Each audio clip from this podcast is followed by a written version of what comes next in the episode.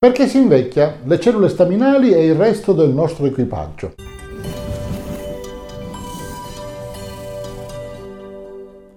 Sono Fulvio Dominici Cardino, presidente del Movimento Estensione Vita. Continuando ancora con la nostra analogia fra il corpo umano e la nave da crociera, ci occupiamo nel dettaglio delle cellule staminali e in generale della popolazione di cellule. In realtà qualunque parte del corpo è fatta da cellule, le cellule sono i singoli elementi, è un po' come una nave da crociera i singoli addetti, i singoli membri dell'equipaggio. Una normale nave da crociera può avere migliaia di addetti, nel corpo umano ci sono miliardi di cellule che costituiscono praticamente tutto. E esattamente come i membri dell'equipaggio ci possono essere quelli più dinamici, quelli più pigri, quelli più giovani, quelli più vecchi, quelli che hanno più responsabilità, il comandante che magari non cambia mai e gli addetti alle pulizie che magari fanno una crociera e poi cambiano perché si stufano, perché vogliono fare altro. Gli anziani che non si vogliono togliere di torno e spargono male lingue e sono le cellule senescenti e tante altre situazioni del genere. Esattamente come i membri dell'equipaggio hanno tanti ruoli diversi, anche le cellule non sono tutte uguali e fanno cose molto differenti. Pensiamo alle cellule per esempio neurali, pensiamo ai neuroni del cervello. Questi sono fermi lì, hanno una struttura particolare e servono a trasmettere e memorizzare informazione. Altre sono sempre in movimento e trasportano ossigeno e altre sostanze importanti e sono quelle per esempio del sangue. Cambiando la funzionalità cambia anche la durata di vita delle varie cellule, quindi cambiano i tipi di stress a cui sono sottoposte. I globuli rossi del sangue non hanno una vita lunga, di solito durano qualche mese, 3 o 4. Le cellule del cervello invece vivono praticamente per tutta la durata dell'esistenza dell'organismo. Alcune altre cellule del corpo poi hanno un turnover, un ricambio ancora più veloce di quello del sangue. I leucociti, per esempio, durano da 5 a 60 ore. Le cellule che producono la parte interna dell'intestino vengono completamente rimpiazzate ogni 1 o 5 giorni. Pensiamo allo stomaco che contiene degli acidi molto forti, degli enzimi che le disgregano, le distruggono e quindi vanno continuamente rimpiazzate. E nel tratto gastrointestinale è lo stesso, c'è un rapido ricambio cellulare e quindi questo è il motivo per il quale molte persone che fanno il digiuno prolungato anche di diversi giorni si accorgono che però vanno in bagno ugualmente e sembra strano visto che non si mangia niente. L'effetto è che una buona parte di quello che spelliamo con le feci sono cellule del tratto gastrointestinale che sono state semplicemente raschiate via, sono staccate. E quindi questo è il motivo per cui si continua ad andare in bagno, anche se molto meno, anche se non si mangia praticamente nulla. All'interno della bocca le cellule durano circa 10 giorni, le cellule della parte piastana della pelle, dell'epidermide, durano dai 10 ai 30 giorni. Lo si vede chiaramente quando si ha una scottatura solare, più o meno il tempo che ci vuole perché la pelle torni normale. Il tempo di rimpiazzo delle cellule dell'osso è di circa 3 mesi. Il corpo fa circa 100 milioni di globuli rossi ogni minuto, perché il numero totale di globuli rossi in circolo è di circa 30.000 miliardi. Più o meno si fanno 100 miliardi di neutrofili ogni giorno. Tutto questo viene prodotto all'interno del midollo osseo e quindi possiamo immaginare il midollo osseo come una cosa estremamente attiva. Ecco perché molte malattie vanno a colpire proprio quello. Ricerche più recenti hanno rilevato che certe cellule che si pensava che non venissero mai rimpiazzate quindi se avessero dei problemi, dei danni, questi sarebbero stati permanenti, sono in realtà rimpiazzate ma a velocità magari così basse che sono difficili da rilevare. Per esempio il cuore. Le cellule del cuore vengono rimpiazzate dallo 0,5 fino al massimo al 10% ogni anno. Anche la maggior parte dello scheletro, delle ossa, vengono rimpiazzate più o meno del 10% ogni anno. Le ossa dell'orecchio invece non lo sono mai e rimangono sempre lì per tutta la vita. Le cellule adipose, quelle del grasso, vengono rimpiazzate più o meno all'8% ogni anno. Le cellule invece delle lenti degli occhi sono permanenti, quindi se hanno dei problemi tipo il glaucoma, la cataratta, questi sono effettivamente difficili da recuperare. È possibile ma con una certa difficoltà. Abbiamo detto che i neuroni, le cellule del cervello, praticamente sono eterne, sono sempre lì, ma anche quelle un po' vengono rimpiazzate. Quindi cellule del cervello tipicamente vengono rimpiazzate più o meno all'1% ogni secolo. Tuttavia c'è una parte dei neuroni, quella dell'ippocampo, soprattutto in un'area chiamata giro dentato, che hanno una velocità di rimpiazzo molto maggiore, perché si ritiene che il giro dentato contribuisca alla formazione di nuove memorie e questo quindi consenta di esplorare spazi nuovi e di imparare per esempio nuove tecniche. E in quest'area c'è un veloce ricambio. Il corpo umano produce circa 700 nuovi neuroni dell'ippocampo tutti i giorni. Di conseguenza il turnover, il ricambio annuale è di circa il 2%. Nel cervello poi ci sono anche delle cellule che non sono neuroni, sono cellule di supporto e hanno un tasso di ricambio del 3-4% annuale. Il problema è che queste cellule neurali però, specie quelle del cervello attive, sono molto attive. Non possono mai praticamente ricambiarsi, ma hanno un metabolismo molto elevato. Utilizzano grandi quantità di glucosio, di zucchero e di ossigeno. E come abbiamo visto, un grande consumo di ossigeno vuol dire una grande produzione di radicali liberi. I radicali liberi abbiamo visto che attaccano e distruggono per esempio i lipidi, i grassi e anche il DNA e le proteine. Il cervello ha una grande concentrazione di lipidi e, quindi ha dei problemi di attacchi ossidativi. Quindi il cervello nel funzionare, nell'essere reattivo e brillante, si autodistrugge in un certo senso. E quindi c'è una continua perdita di neuroni. Quando si arriva ad avere 80 anni si avrà circa un 15% di diminuzione del peso del cervello e più o meno una riduzione del 20% nel flusso di sangue del cervello stesso.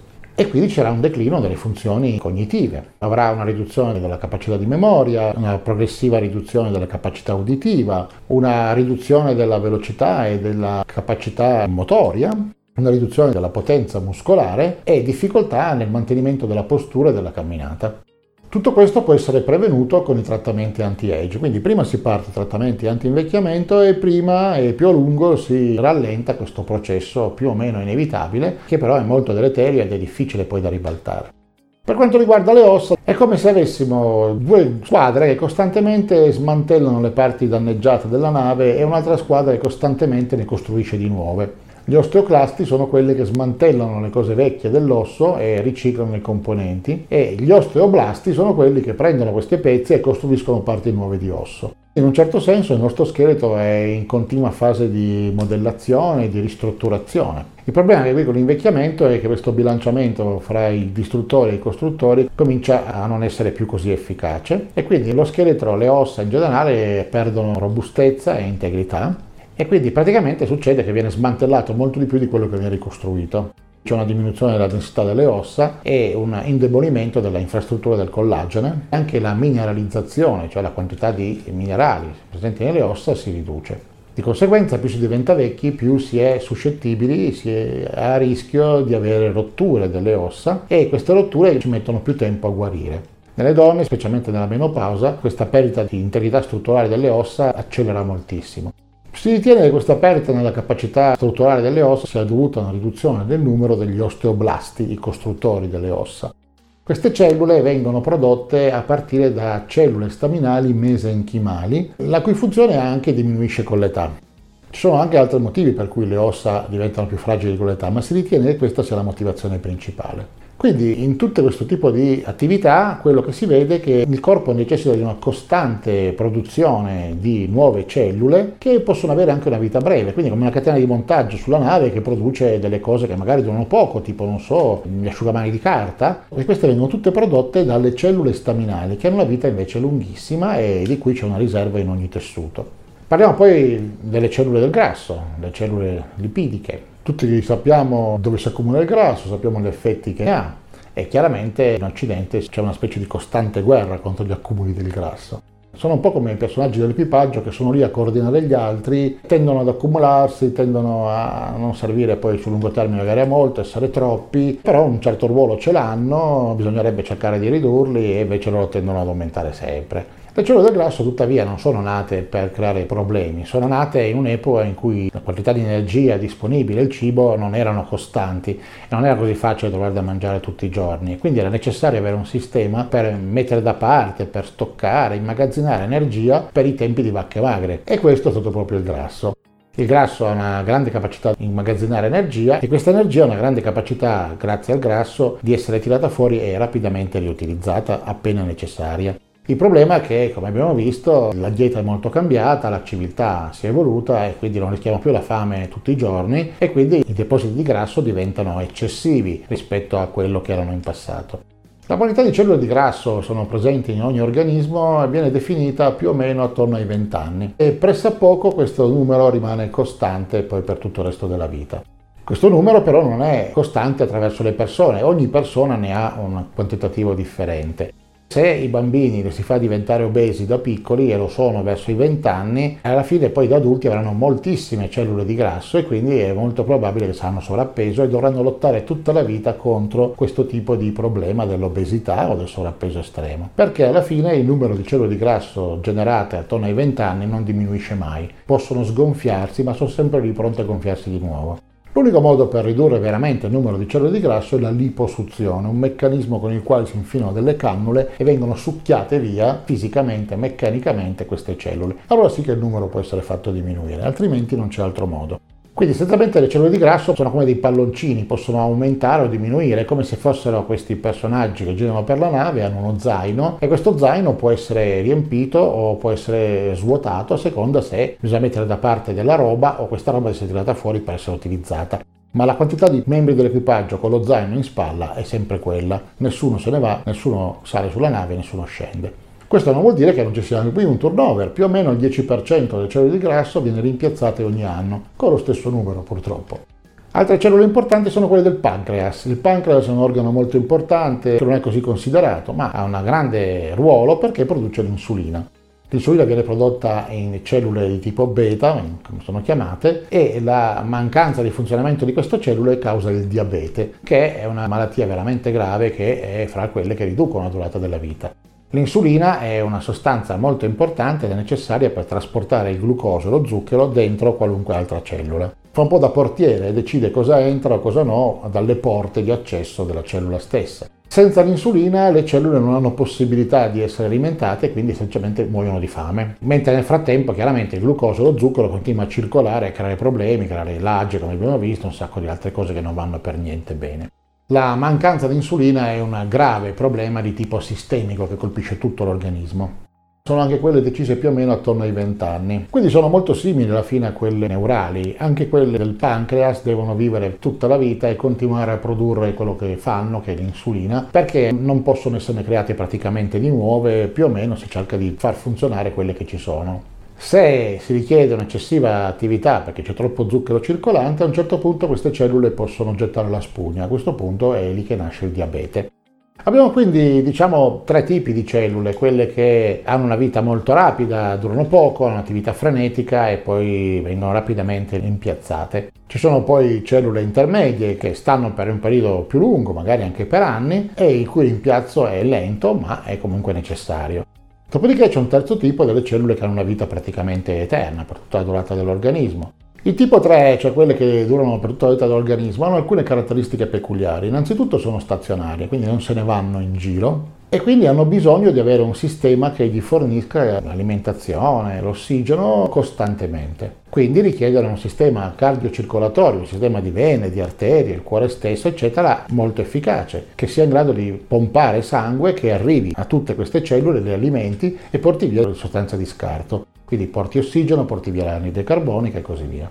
Queste cellule poi hanno da combattere tutta la loro vita con lo stesso sedativo, con i radicali liberi e questo produce danni continui e non potendo essere rimpiazzate da altre nuove devono autoripararsi il più possibile. Il problema è che qualche errore ci può sempre capitare, errore nel DNA, errore nella produzione delle proteine e sul lungo termine quindi c'è una sofferenza di queste cellule. E in più si accumulano prodotti di scarto, non tutti possono essere riciclati come abbiamo visto e quindi si produrranno lipofuscine che si accumuleranno come fosse proprio immondizia che non si riesce a buttare via e a un certo punto diventeranno completamente intasate da questo e questo pure fa sì che non funzionino più.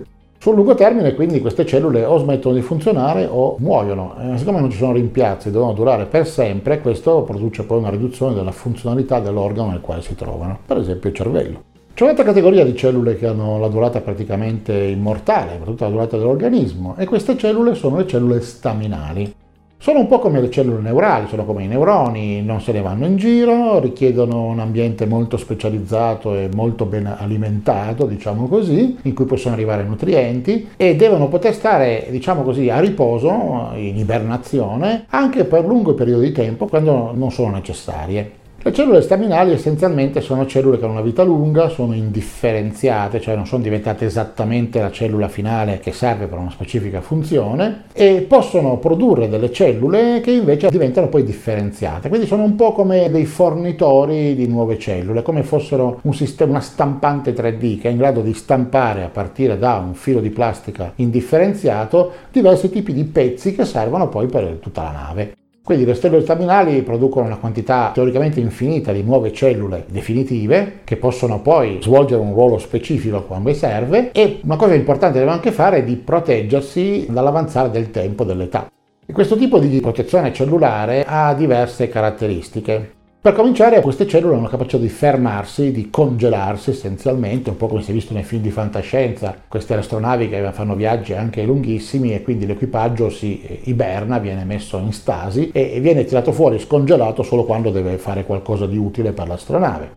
Quindi diventano quiescenti, si dice. Quindi il metabolismo di queste cellule staminali in questo caso si spegne quasi del tutto, non richiede energia e quindi non produce anche tutta una serie di effetti negativi come appunto i radicali liberi. Quando succede questo, i mitocondri delle cellule staminali cambiano di forma e producono molta, molta meno energia, quindi producono meno radicali liberi e il DNA della cellula è più protetto perché ha meno insulti, cioè meno attacchi. Quando deve essere attivata la cellula staminale, una delle prime cose che fa è di riaccendere i mitocondri e produrre l'energia necessaria. Come abbiamo visto la diminuzione di nicotinamide, adeninti nucleotide del NAD con l'avanzare dell'età riduce la disponibilità di energia e si è visto che riduce anche la possibilità di riattivare le cellule staminali e quindi in un certo senso queste rimangono dormienti se non c'è il NAD, non sono in grado quindi di produrre nuovi pezzi e cominciano a mancare pezzi in giro per la nave come fosse il nostro corpo e questo è gravissimo. Il fatto che stiano inattivate non soltanto fa sì che siano pronte a essere riattivate quando serve, ma riduce tantissimo la possibilità che abbiano delle mutazioni e quindi che sviluppino il cancro. È una cosa molto simile a quella che si vede nei semi delle piante. Un seme di pianta può essere secco, può stare lì anche per anni ed è pronto a riattivarsi quando in primavera viene piantato in un terreno fertile e bagnato dalla pioggia. C'è poi un'altra forma di protezione cellulare che è l'enzima telomerasi. Abbiamo visto che i telomeri sono queste lunghe sequenze di DNA alla fine dei cromosomi che servono un po' a tenerli insieme, un po' come quei terminali in plastica delle stringhe delle scarpe che fanno sì che non si sfilacci tutta la stringa. Ecco, i telomeri sono una cosa molto importante Ogni volta che il DNA è copiato per una suddivisione cellulare, questa parte del DNA, i telomeri, diventa più corta alla fine diventa troppo corta e quando questo succede la cellula non è più in grado di suddividersi. E per una cellula staminale la impossibilità di dividersi ulteriormente va a far sì che non serva proprio a niente, perché quella serve solo a generare nuove cellule. Quindi le cellule staminali producono qualcosa di molto speciale, che è l'enzima telomerasi. Un enzima che è capace di aggiungere delle basi, dei pezzi di DNA alla fine di questa catena all'estremità degli cromosomi. La telomerasi è del tutto assente o ce n'è veramente poca nella maggior parte delle cellule somatiche, cioè quelle definitive dell'organismo. La telomerasi, come tutte le cose utili della vita, con l'età, con l'invecchiamento va diminuendo.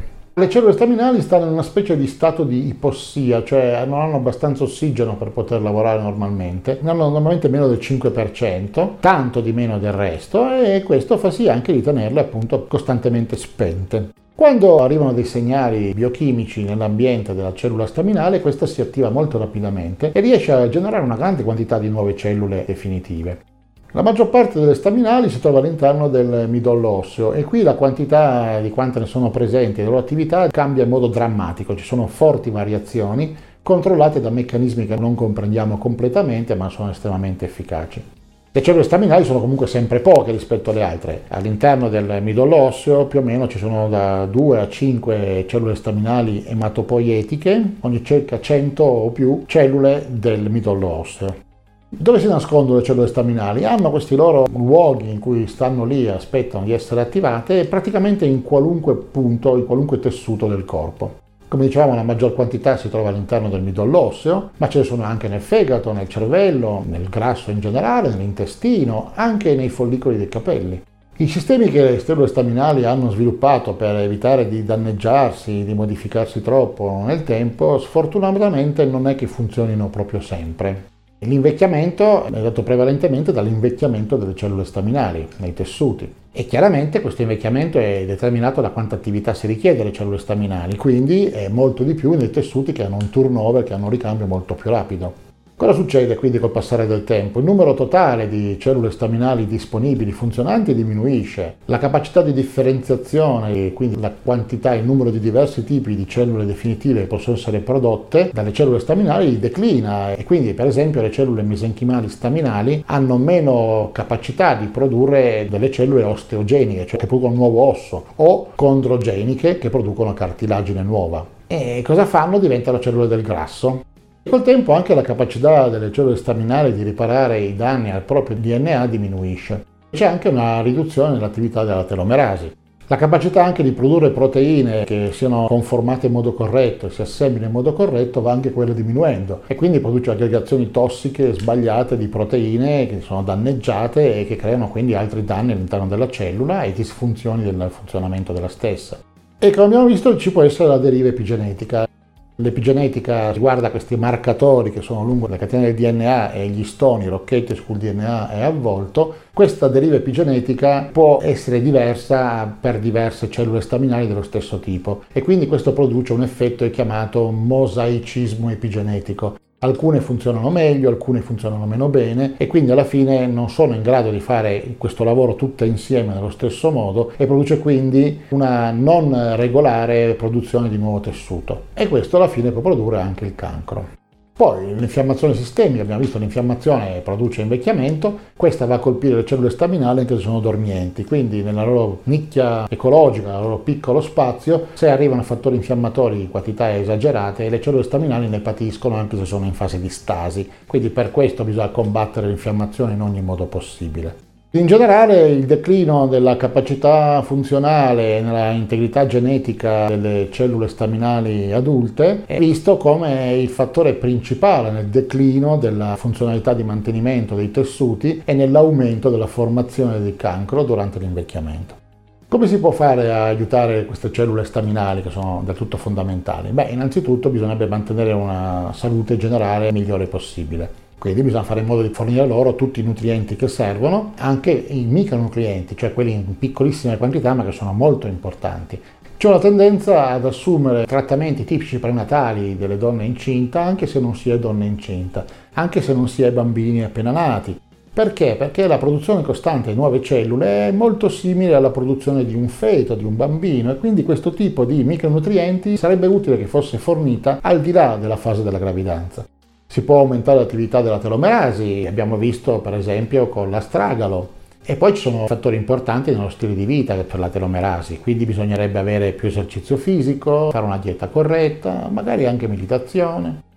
E come abbiamo visto, per proteggere questo ambiente delle cellule staminali, la cosa più importante è fermare l'infiammazione cronica. E abbiamo visto una quantità enorme di sostanze che possono fare quello. Quasi tutto ciò di cui parliamo, che è anti-age, anti-invecchiamento, eh, combatte l'infiammazione. Dopodiché bisognerebbe migliorare il funzionamento dei mitocondri e abbiamo visto varie tecniche con le quali può essere fatto questo. Abbiamo visto il resveratrol, abbiamo visto il NAD e abbiamo visto che questi hanno effetti molto importanti sul mantenimento di questo stato efficiente dei mitocondri all'interno delle cellule staminali.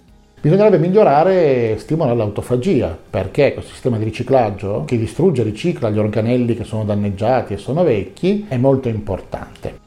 E poi diventerebbe importante fornire nuove cellule staminali. Si è visto, per esempio, con le ricerche dei fattori Yamanaka, che è possibile prendere cellule somatiche definitive del corpo e farle tornare indietro fino al livello di cellula staminale. Quindi uno dei trattamenti più promettenti che saranno disponibili negli anni 30 sarà quello di generare cellule staminali con i fattori Yamanaka e poi rinfonderle all'interno del midollo osseo dove andranno a rimpolpare le truppe di cellule staminali disponibili. Le cellule staminali poi entrano in gioco quando chiaramente le cellule già esistenti muoiono e questo tipo di cosa capita normalmente o per danni che sono stati subiti o per eh, quella chiamata l'apoptosi, cioè il suicidarsi delle cellule che sono arrivate alla fine della vita operativa. Molte cellule non procedono con l'apoptosi e diventano cellule senescenti. Abbiamo visto che occupano spazio, sono molto negative e continuano a produrre attorno a sé un sacco di fattori negativi che fanno diventare senescenti anche delle altre cellule. Quindi è importante per l'antinvecchiamento rimuovere le cellule senescenti per far sì che le cellule staminali rimpiazzino i buchi che queste lasciano. Rimuovere le cellule senescenti può essere fatto eh, assumendo le sostanze che sono chiamate senolitici. Una di queste per esempio è la quercetina. Se questi video ti sono graditi, puoi mostrare il tuo supporto registrandoti gratuitamente al movimento Estensione Vita e facendo registrare coloro che ritieni possono essere interessati alle tematiche che trattiamo. È molto facile. Basta scrivere mev.cx su qualsiasi browser e verrai trasportato alla pagina di registrazione. Siccome le email possono spesso finire nello spam, sarebbe molto importante che tu ci indicassi anche il tuo numero di telefono. Noi non chiamiamo mai nessuno, utilizziamo il numero solo per inviare brevi messaggi con WhatsApp, Telegram o SMS al fine di segnalare l'uscita di nuovi video o eventi particolarmente importanti per il nostro pubblico. Ricorda che Movimento Estensione Vita non vende nulla e non condivide i dati dei suoi utenti con nessuno, quindi non ti arriverà mai pubblicità. Ti racconteremo solo quello che c'è di prodotti disponibili e poi sarai tu a decidere se e cosa assumere parlandone sempre col tuo medico di fiducia perché la medicina ufficiale è importante e vanno seguite le indicazioni dei medici ufficiali. Non diciamo che questa cosa si va a sostituire a una vita sana e a una dieta sana e al fatto di andare a farsi controllare tutte le volte che serve e assumere tutti i medicinali che ci vengono prescritti. Questo è un potenziamento che ci fa rimanere operativi, lucidi e in grado di goderci la vita. Tutte le nostre attività sono no profit e hanno il solo scopo di informare il pubblico italiano sulle nuove possibilità e ricerche nel campo dell'anti-age dell'antivecchiamento. È un settore che evolve molto rapidamente, quindi assicurati di mettere un like nei canali social che preferisci o direttamente su YouTube, in modo da non perdere nessun aggiornamento sulle tecnologie importanti per la tua vita estesa. Dimostraci di gradire il nostro lavoro iscrivendoti, facendo iscrivere e condividendo i nostri contenuti sui tuoi canali social e con coloro ai quali tieni di più. Mi fa personalmente molto piacere leggere i commenti, partecipa anche tu, condividi sui nostri canali ogni domanda o suggerimento, noi ti risponderemo il più velocemente possibile. Ci piace parlare con te, scrivi anche solo qualche parola di supporto, grazie. Noi ti consideriamo parte di una grande famiglia e vorremmo che tu ci aiutassi facendo la cosa migliore non solo per te, ma anche per quelli a cui vuoi bene. Noi ci teniamo davvero a te. Per il momento è tutto, lunga vita e prosperità.